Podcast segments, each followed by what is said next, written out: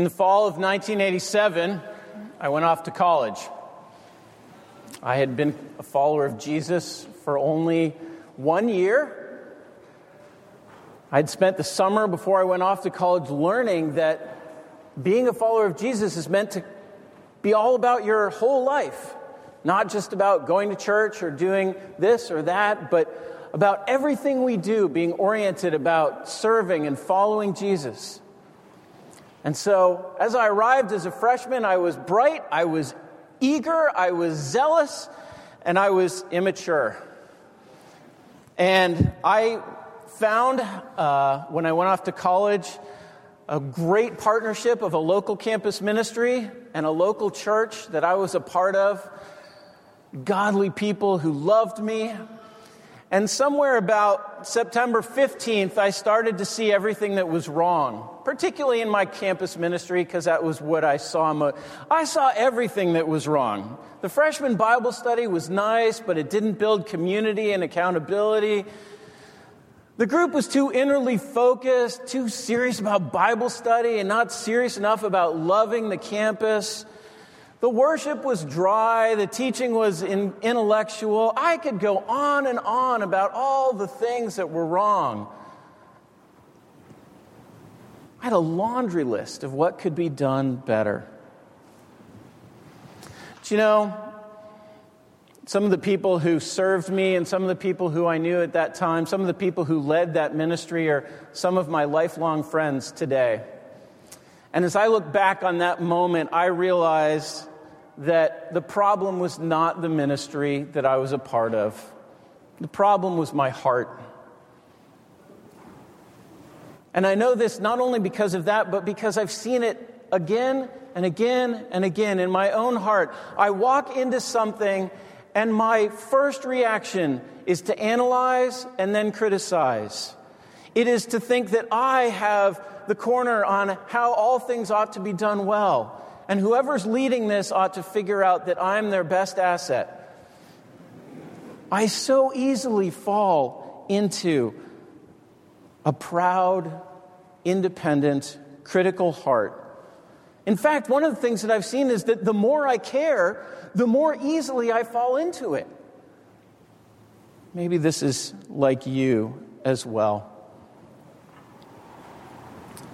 Through God's grace and through the grace of those leaders and many others whom I've served, I've been able to see this pattern in my heart. And again, I don't know if you this morning could connect with that at all, resonate with that at all. It's, I don't think it's surprising when I read the Bible because when you go back to the Garden of Eden and Adam and Eve, when you look at their heart towards God at the very beginning, what did they do? They doubted God, they questioned his rules, they asked for independence from him and a desire to make their life their own way, to follow their own path. They didn't want to trust or obey God, but they had an independent, doubting, and proud heart. And friends, if that's true of humanity before God, the King of the universe, how much more is it likely to be ours in front of human leaders who are imperfect? How likely is it for our hearts to be like that? We struggle to respond to leadership the way we ought to, particularly human spiritual leaders. What does this look like? It might look like it did for me, that critical heart. And you know, the crazy thing about it is we don't only just become critical, but we justify it. We see, well, no leader is perfect, so I get to sit in judgment of them. I get to tell them everything that's wrong with them all the time. We so internalize our independence that we think that we have that, that we have the corner on truth and then we live we pursue a fundamentally independent course. I'm going to do my own thing. And there's a subtle version of this, which is I will follow my leaders only as long as I understand them and are completely convinced by them. Or otherwise, I'm on my own. I'm not going to follow if I don't understand. You have to convince me for me to lead you. We reserve our freedom of independence. So that's one end of the spectrum. And then there's another end of the spectrum. The other end of the spectrum is the pastor can do no wrong. I don't know how many of you have grown up in this kind of context or lived in this kind of context, but Pastor so and so can never be questioned. He never does anything wrong. He never thinks that there's any reason. There's this idolization of church leaders today. And friends, we have a unique opportunity to do that in our context because of the wonderful internet. Because you can go home and listen to the best preachers of the last hundred years Maybe not quite a 100, but you know what I mean. You can go home and listen to the best preachers. You can read a hundred church websites this afternoon and think about exactly how you think church ought to be done ideally.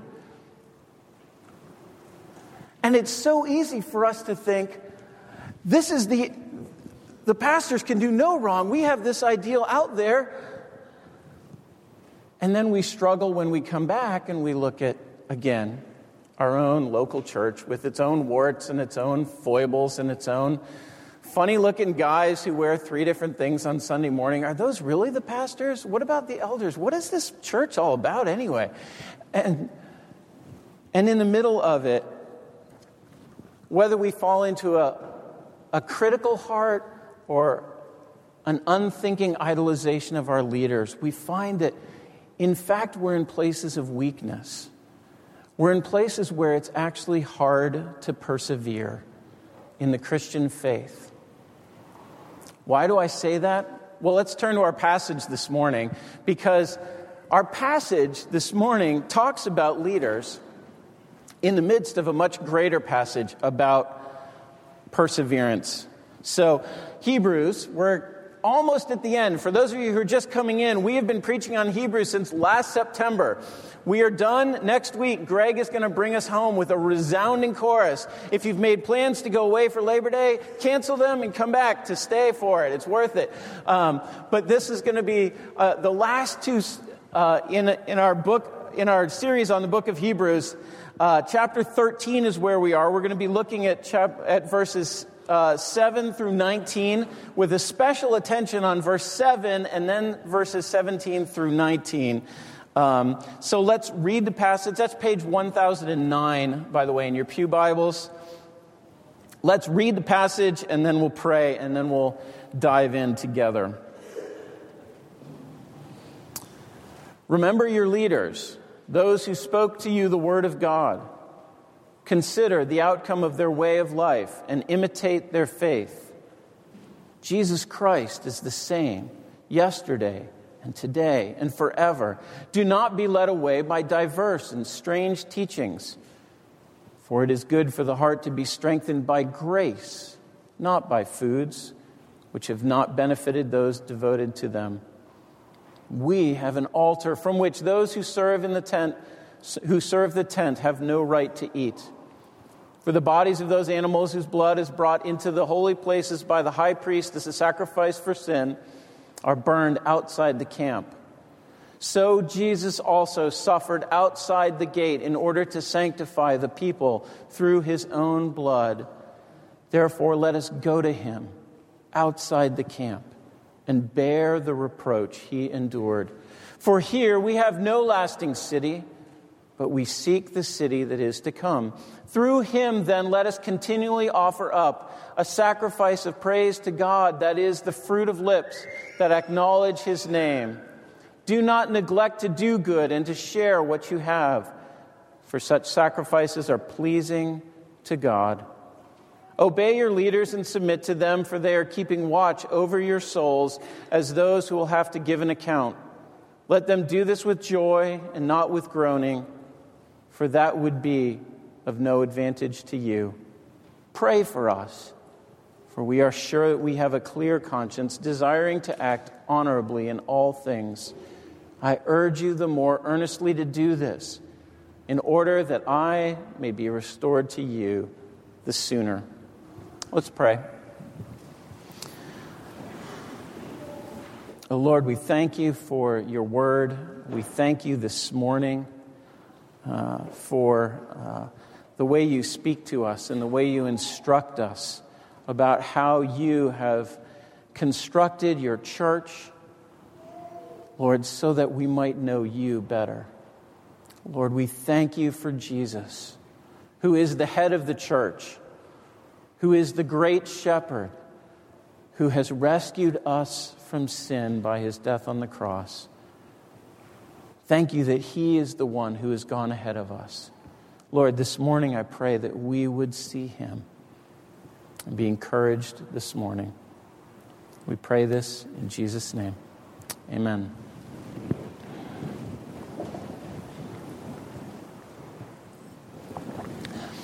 So we started talking about leaders, and then I ended with perseverance. And you might be wondering, why did we do that? Well, we did it because the writer of Hebrews did it.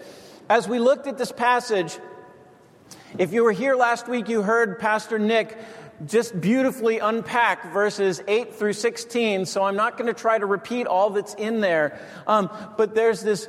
Uh, there's this odd thing that he throws into this, to this line of, of thought about leaders in verse 7 and verses 17 through 19.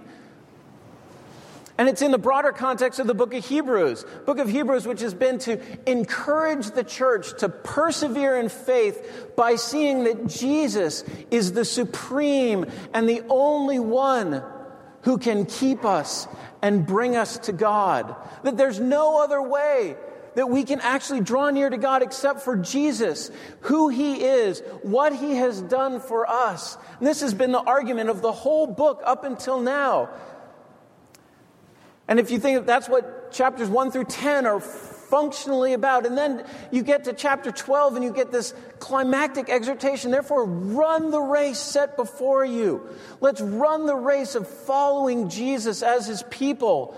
And not just run the race by cl- holding on and hoping we don't fall off, but run the race as people who have been won and captured by Jesus. Run as his people. And so he starts bringing in in chapters 12 and 13 themes of holiness, themes of loving one another, themes of being a blessing to the world, themes of being those who worship God and then love others. And so there's a, there's a morality and a character that's meant to be a part of this running the race. And then we come to this very last climactic section where, in the middle of it, he's reminding us yet one more time don't turn away to other teachings. Don't turn away to other religious practices thinking that they can give you what Jesus can give you. Only Jesus has offered the sacrifice that will deal with your sin and can enable you to stand before a holy God. So go to Him, even outside the camp, bearing His reproach, bearing the shame that you may face in the world, but go to Him and identify with Him because He is the same yesterday, today, and forever. And then there are these verses about leadership. Why leadership? Well, it's because I'm convinced that what the writer of the Hebrews wants us to see is that God has given the gift of leadership to his church so that those leaders will enable and empower and guide the church body as a whole in persevering and holding fast to Jesus. This is why leaders are inserted into this argument, because God has given leaders as a gift. And so that's what we're going to look at this morning. And when we see leaders as a gift, we see that we don't have to be overcritical of them, nor do we need to idolize them, but we need to see them as coming from God, playing the role that God has appointed for them, and then playing the role that we as followers are meant to have. So let's look at these things together. First, what has God given leaders to do, or what are leaders supposed to look like? And then, secondly, what does it look like to follow these leaders, receiving them as a gift from God? What are God given leaders? Well, the first thing that I want you to see is there are a couple preliminary statements I want to make just to give you some orientation, particularly some of you are new to our church. Um, we are a church that's led by elders. Um, a plurality of elders. We believe it's the biblical model for it. And we think that this passage is primarily about elders. When you look at verse 17, they are those who are responsible for the care of your souls as one who have to give an account. This describes the elders in a church as we see it. Elders are a group of men who love you, who pray for you, who teach you, we're going to see about all the things that, we're, that, that this passage tells us that we're meant to do. But we have this church because we believe that that's the way God has structured it for us to care for you. It may also have a good application beyond just the elders. There are many who lead others in the church. You can see it in Titus 2, where older men serving younger men, and that's not just chronological, that's in wisdom and maturity in the Lord. So we see that there are other places and other ways in which leadership is ex- exercised. The primary application here is elders, but we think there's an overflow for many of us who may take different roles in the church. Um, the second thing I want you to see as a preamble is that that description at the end of verse 17, or in the middle of verse 17, is those who have to give an account. Leaders are not the head of the church. Jesus Christ is the head of the church. First Peter reminds us that Jesus is the great shepherd of the sheep, and that leaders are men who stand first and foremost as accountable to God for their leadership in the church. And what that means is that they have no place to be an overlord. They have no place to wield their authority in a heavy handed way. This is what leaders are meant. It requires us to have humility because we realize this church isn't about us, it's about Jesus always has been, always will be. And woe be to the leader that makes the church about himself and doesn't point people to Christ. We also see in the pattern of Scripture that leaders are not above accountability. There is an appropriate place to recognize that leaders can and have abused their authority in the past, and there is an appropriate way to address that. There is a danger of leaders who are unaccountable and proud. And I want to acknowledge that because the rest of our message this morning is going to be about following and leading and valuing leaders for doing what they're called to do by God. But I want to recognize that a proud, unaccountable leader is to be opposed. They are not given by God in that hardness of heart. But God given leaders are a blessing. What do they look like? Let's look at it. Let's look at the passage. I want, to want you to see three things that you should expect as a congregation from your leaders.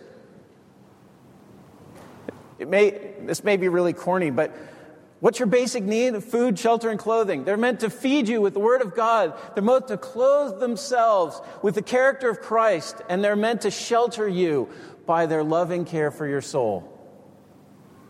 That may stick, you may forget it, but there it is. So, first of all, to feed you with the Word of God, look at verse 7.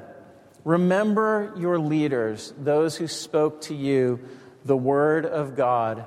And when you look at the flow, if you look down in verse 9, he's contrasting that with, in verse 9, other teachers who may have strange and diverse teachings. How do we know what's good and what's bad? Here's a really simple way. Look at verse 8. The way you know that they're teaching you the Word of God is because they are pointing you to Jesus Christ, the same yesterday, today, and forever that their teaching is going to exalt the person of Christ. Their teaching is going to see as precious the work of Christ. That their teaching is going to point you to faithful obedience and submission to Christ. Not opinions. Not, I think it would be nice if. But good leaders are going to point you through the word to Jesus Christ over and over and over again. This is what it means to have a pattern of sound teaching. And this is why leaders are going to be inherently teachers because the way we know about Jesus primarily is through this book. And so your leaders should be people that you should look to to teach you, to open the Bible again and again and again, whether it's an esoteric, philosophical, theological question you have, or whether it's a dramatic crisis of your life that you think the Bible has nothing to say to. Your leaders should be able to open the Word and say, Look, Jesus is here with you in the middle of it, and to give you instruction and to give you counsel based on the Word of God to help you persevere in faith, to help you understand who Jesus is. Not only are they to feed you with the Word of God, but they are to have a character of life worth imitating. You see it, the second uh, phrase in verse 7 consider the outcome of their way of life. What he's talking about here is look at the people. It's likely that this is talking about leaders who have already died, uh, although I don't think it has to be only those. Saying, look at the sum total of their life. And when you see the sum total of your life, what should you see? Jesus Christ soaked in them and through them. The character of Jesus exemplified in their care, in their humility, in their kindness, in their gentleness, in their patience, in their strength, in their willingness to confront evil, in their love, and in their sacrificial giving for the sake of others. These are the character qualities. Look in Titus and Timothy for the characteristics of an elder. Look for leaders who were like that. That is what they should be like. And, friends, one of the things that the writer of the Hebrews is emphasizing here consider the outcome of their way of life. They have finished through the end in persevering in faith. So they should be leaders who are continuing in believing in and trusting in Christ even to the point of facing persecution, even to great sacrifice to themselves, even to the loss of their lives, even. These are the kinds of leaders you should be looking for. That those are who are willing to be like Christ and laying down their life for the gospel.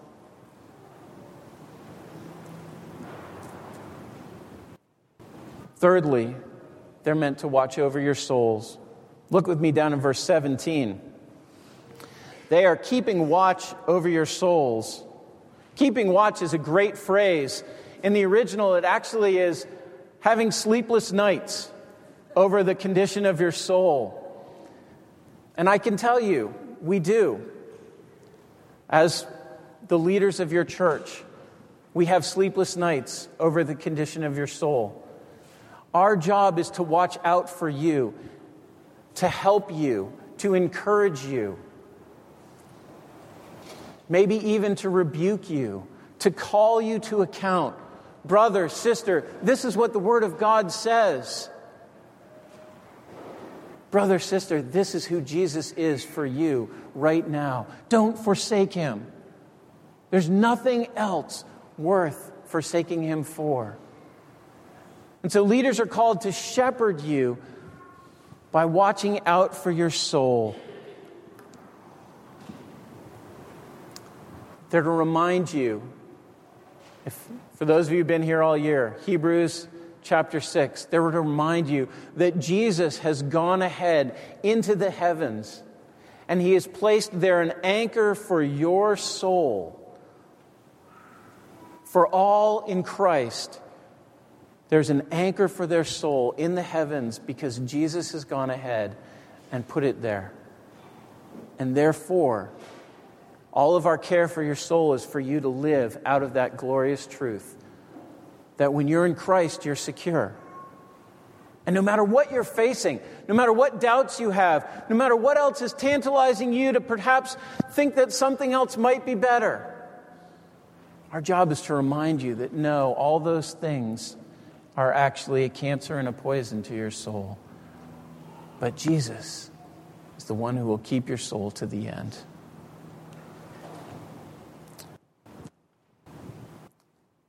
I've been blessed to have leaders like this in my life. I told you a little about my beginning of my freshman year. Through the four years that I was in college, three couples over those four years invested their lives in me. They brought me into their home. They taught me the Word of God. They took me on mission trips to the far ends of the world.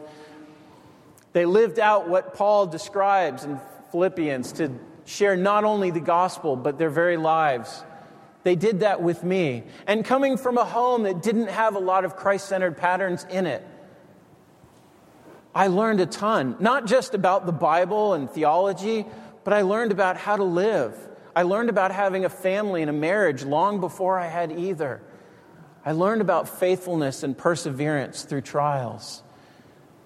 As I saw these couples weather all sorts of different challenges, as I had them share with me their lives, and as they spoke into mine, my foolish, hot headed, it didn't stop quickly. It really didn't. Um, and they persevered in loving me. I'm so glad that they loved me enough to have the kind of care for my soul that they did. Friends, I hope that you've had that experience, and I hope if you don't, if, or if you haven't, that you will here in this church. It is our desire to shepherd you in that way. Application How do you, how do you respond to leaders like this? What, what, what should it, or how do you pursue connecting with that kind of shepherding care for your soul? Here are a couple of things. One, become a member. Um, this is not because we want to increase our tribal numbers, but this is because when you identify yourself as a member of our church, it gives it then gives us a weight of responsibility and a care for your soul and so become a member so that we know that you want us to shepherd you and so that we will know that we are responsible for shepherding you. Secondly, seek out the teaching. Friends, we have 200 plus people here. There's a great Sunday school class that happens at 9 o'clock every Sunday morning. The elders oversee it and teach a lot of it. Make it a plan to go and sit under their teaching. Make it a plan to take in more from your leaders as they point you to Christ. Thirdly, open your life to us. Every once in a while, as a leader in this church, I get this weird sense of, oh, the pastor's here. I got to put on my church self so I can be okay. I understand that. It's normal. We all do it. But listen, friends, Part of our ability to shepherd your soul is to engage with you in real life. We want you to come into our lives, we want to be a part of your lives. So don't think it's an imposition, and don't think that you have to perform for us. But let us into your lives. Final word about this from one of my seminary professors in thinking about this passage, what are leaders to be? They're to be biblically based teachers who will bring you back again and again and again and again and again to Jesus Christ, the same yesterday, today, and forever.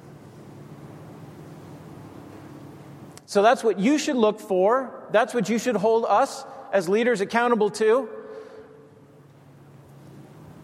What about you? It's actually interesting that the writer of Hebrews is writing mostly to the congregation, not to the leaders. We as leaders need to take all that I've just said as a call, as a mandate, as a responsibility. But for the congregation, how do we respond? What then? What, how are we to respond? There are three things here as well my son's heading off to kindergarten next week, and it seems like these are pretty basic things. Follow, pay attention, follow the leader, and pray. So, um, how are we to respond to our leadership? First thing, pay attention. Look with me in verse 7. There are three different words that talk about paying attention. One is remembering, that is, bring to mind, consciously think about your leaders. And then, second one, consider, that is, not just sort of go, oh, I wonder if, but consider as in take stock of, think through, think about their way of life, and then thirdly, imitate them. Right? When Eli wants to know how tie to tie his shoe, and I bend down and I say, Well, you take this and you make the loop and you take the rabbit around the tree, and he's suddenly, you know, watching the bird in the trees or whatever, what am I going to say? I'm going to say, Pay attention, because you're not going to get what you want if you're not paying attention.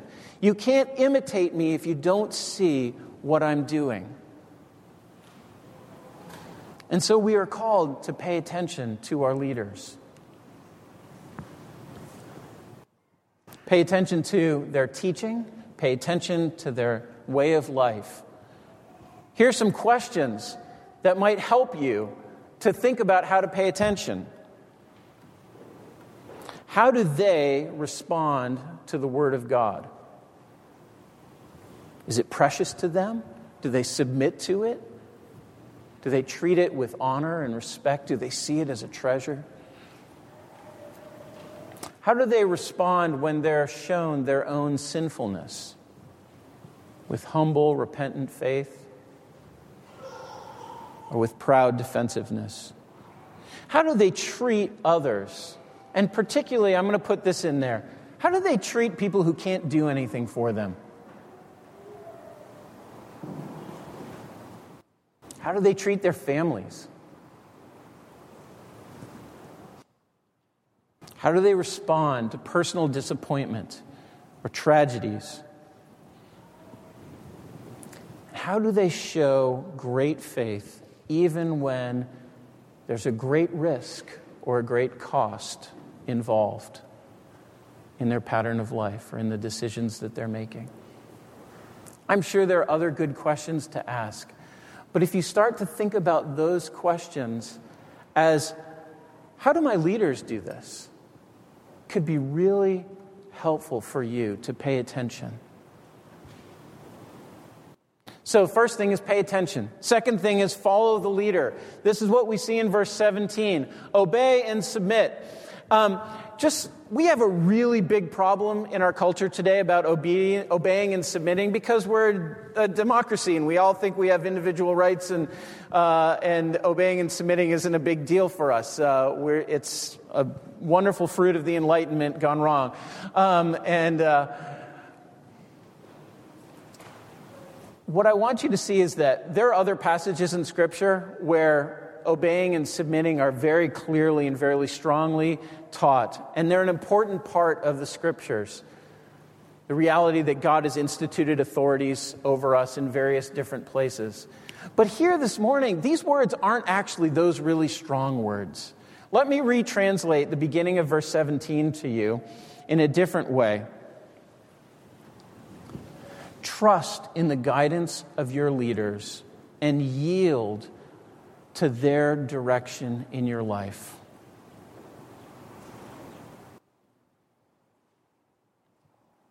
Does that help? Does that help you think through how are you supposed to, to respond to your leaders? To trust in their guidance. Let them point you again and again. If you have a question, don't think, well, what in my best wisdom can I do with this all on my own? But go to your leaders if you're struggling with it and say, hey, what does God's word have to say about this? And then trust them. Look for them to give you something, and then when they teach you, yield to it. Out of God's word, in a Christ centered way, let them guide you. Trust that they are a gift from God. Don't let the teaching that happens from your leaders simply tickle your mind or some of you are going to be in, some of you have been in university for a while now. Do you know that when you, when you get into section, a small group discussion, what are you doing? You're like grasping for something so that you can make some meaningful contribution so that you can look really impressive, right? I mean, that's basically what small group sections are like in university, right? Don't do that at church. Don't feel like that's your role in small group. Come instead saying, What does God's word have to say to us? Allow your leaders to direct you in this. And I don't mean in an unthinking way. Ask good questions. Ask questions that because you really want to know the answer for the feeding of your soul and for the strengthening of your faith.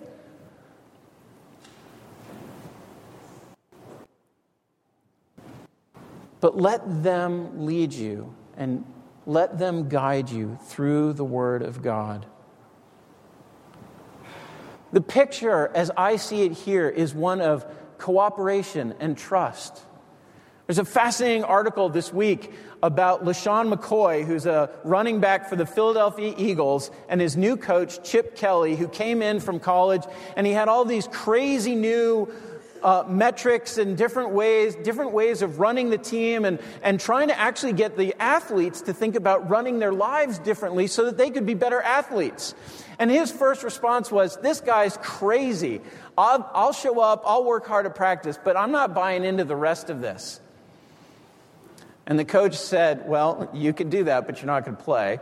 And the co- so the coach pulled the authority card and said, I'm the authority and you need to follow me.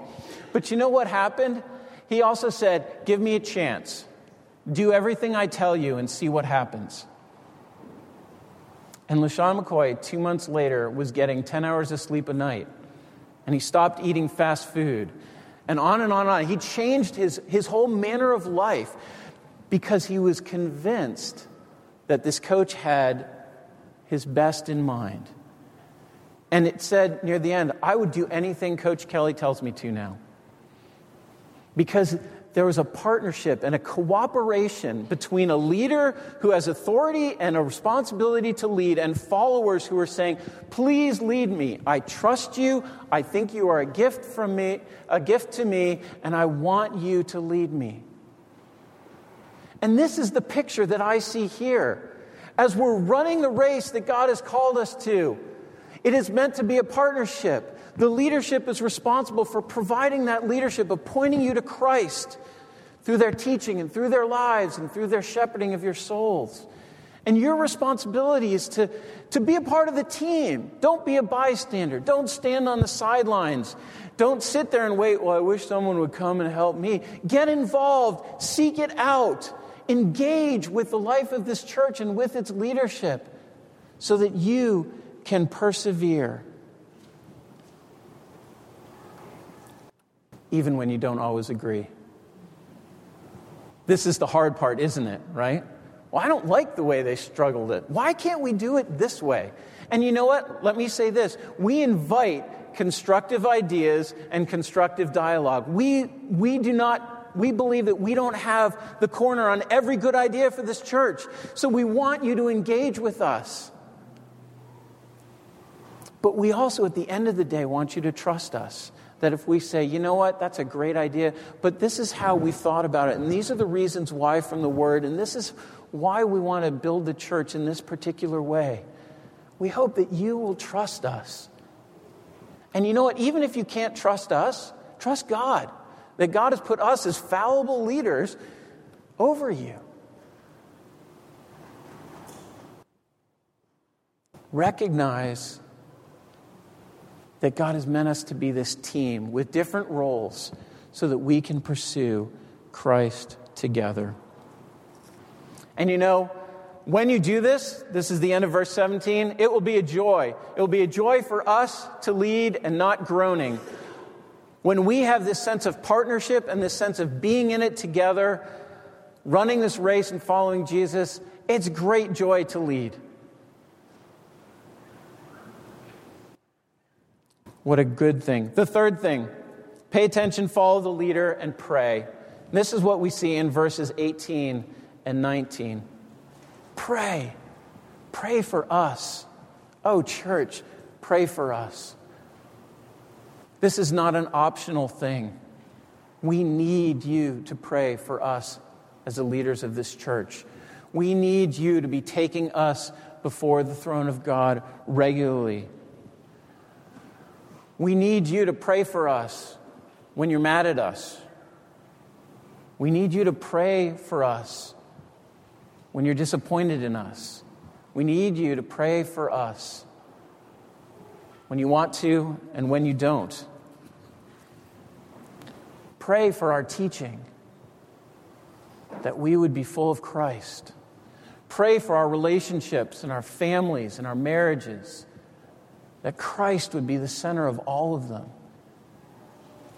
Pray that we would lead as under shepherds, that we would always be leading as we stand before our great shepherd. Pray for us that we would be following him every day. Pray for our church.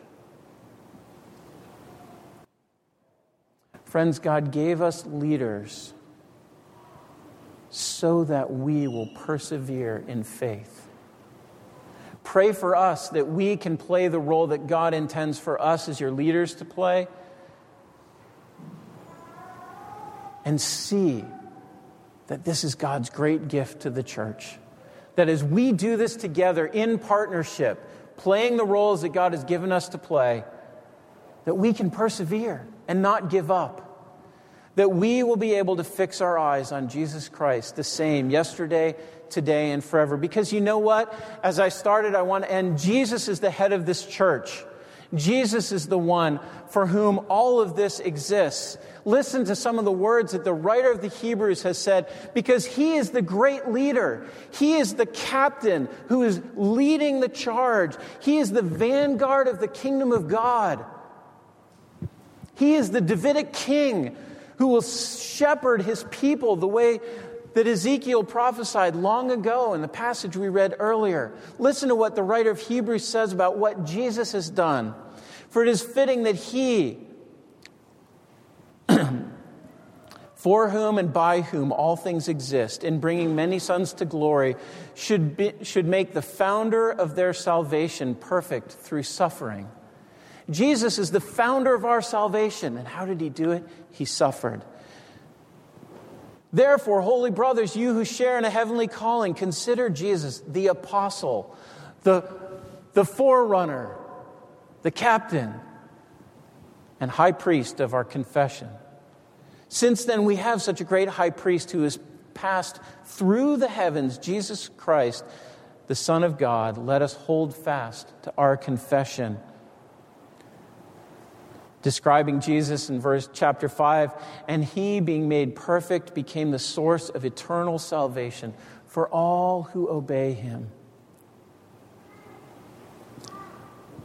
Chapter 6 verses 19 and 20 we have this as a sure and steadfast anchor of the soul a hope that enters into the inner place behind the curtain where Jesus has gone as a forerunner on our behalf having become a high priest forever and after the order of Melchizedek.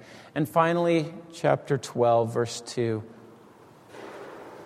Let us run with endurance the race set before us, looking to Jesus, the founder, that is, the one who has done all to lay the, the basis for it. He has done all that we need for our salvation, the founder of it, but not only that, but the perfecter of it. He will take us on this race all the way across the finish line to heaven and to glory and to a city whose glory will not end and to a home that will last forever and to the safety and security and glory and joy of being with God forever the founder and perfecter of our faith, who for the joy that was set before him endured the cross, despising the shame, and is seated at the right hand of the throne of God. Friends, this is it. In the encouragement to persevere that the writer of Hebrews has been giving us, this is how we can do it. Follow your leaders because they're meant to point you to Christ because Christ has walked the hardest road. Christ has walked through the hardest suffering and the worst persecution ever. He went to the cross to die for us, to rescue us, to purchase us, to make us his own. He is ultimately our great leader. God has given, a, given the church the gift of leaders so that we might know this great leader more and more. And as we do that, we might persevere in faith and bring him glory and honor in all that we do. Let's pray.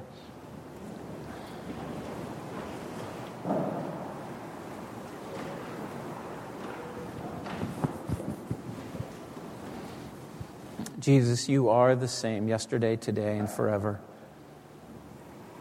God, we thank you that you have given the church leaders. God, we pray for the leaders in this church that you would, uh, Lord, enable us, Lord, to fulfill all of these responsibilities, to teach and to shepherd, to live lives worthy of imitating. Lord, we pray that you would make us Christ soaked people.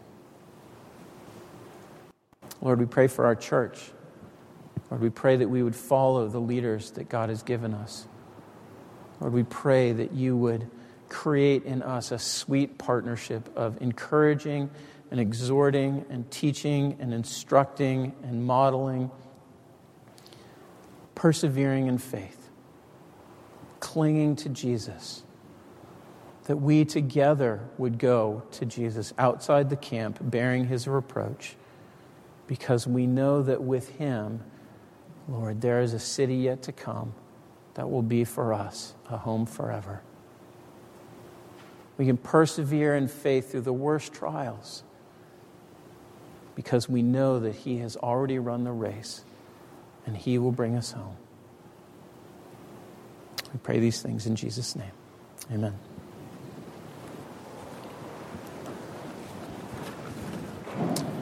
So, worship team comes up. We're going to sing again a response song of this is a church this is a song that is calling the church to, to stand up and to follow Jesus, our captain. So please stand as we sing together.